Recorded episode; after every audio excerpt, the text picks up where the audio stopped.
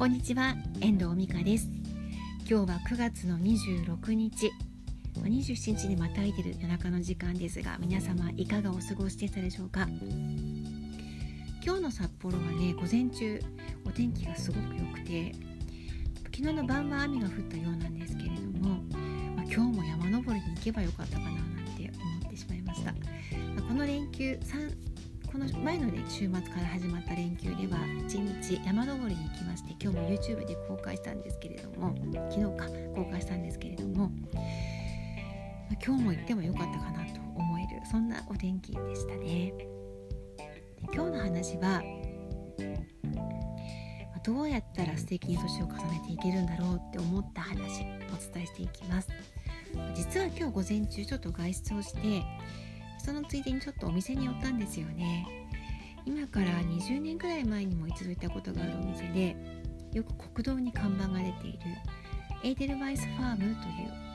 ハムとベーコンのお店なんですけれどもそこにちょっとお邪魔してきたんです。それも動画ネタで YouTube のネタで札幌の美味しいものっていうか北海道の美味しいものっていうことをご紹介できたらいいなと思って、えー、撮りに行ったんですけれどもあのどんな感じになってるかななんて以前はね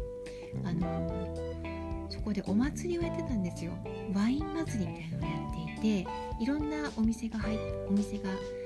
北海道中から集まってきていて海鮮があったりとかあと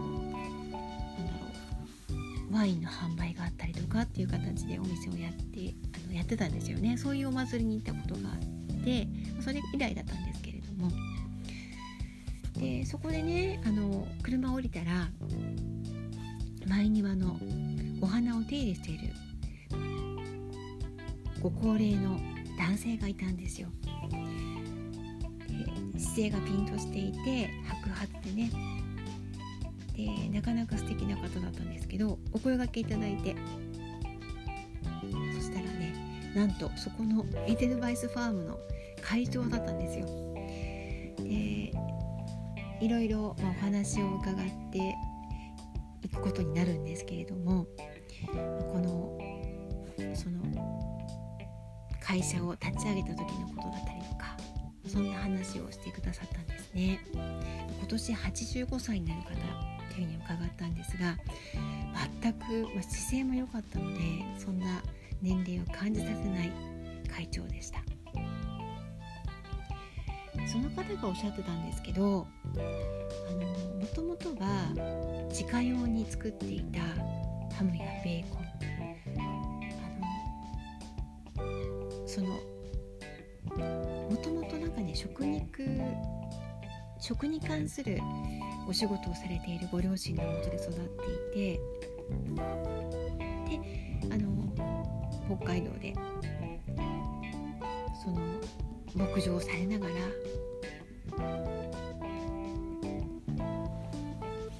今に至るみたいなんですけど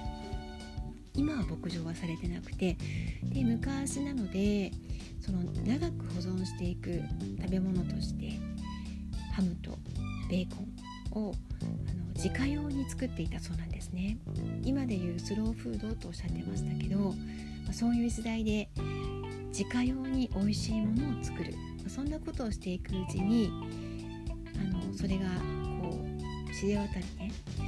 ホテルの方とかから依頼があって製品化になったという話だったんです。それで今のお店今の工場ができたっていう話を伺ったんですね。その自家用に作っていたっていうあのハムやベーコン。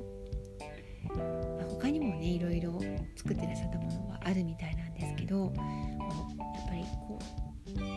う美味しいものまた体にいいものっていうかその防腐剤とかね使わないでもとっても味の美味しいものをこうずっと食べてきたっていうのがなんかその豊かな人格を作っているのかなってこともちょっと今日は感じたんですよね。とってもお話好きな方で。で働いてる方の従業員の方々もすごく生き生きされていてあの商品にも自信がある。そんな感じだったんですよね。で結局私たちはそこであの今日は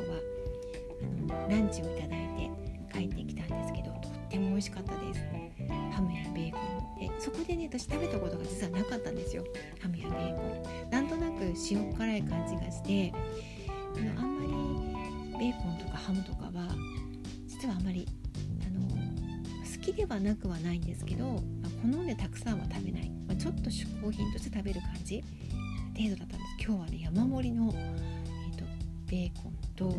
山盛りのハム。あのそれをね、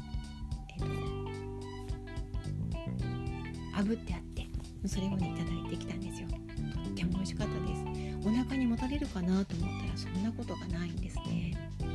いかに手をかけて作っているものなのかなっていうことを感じたんです。なんかこれからね年を重ねていく私たちなんですけれどもやっぱり食に気を使ったりとか美味しいものを少しでもいただくとかねなんかそんなこともあのこれからの人生の中で心がけていてもいいかなってことも思ったんですね。それが思わぬところで仕事に発展したりすることも今回のようにあるんだななんてことも思いながら大事にねあの食生活過ごしていきたいなというふうに感じました。素敵に年を重ねていく素敵な家族を作っていくそんな食事なんかそんな食生活っていうかいうものをなんか感じたんですよね。とても勉強になったしいろんな自分の人生を考えてしまうそんな時間になりました。今日の話は85歳のエーデルワイズ・ファームの社長にお会いして自分が感じたことをお話ししてみました。いかがでしたでしょうか？では今日はこの辺りで終わりたいと思います。最後までお聴きいただきましてありがとうございました。また聞いてくださいね。ではまた。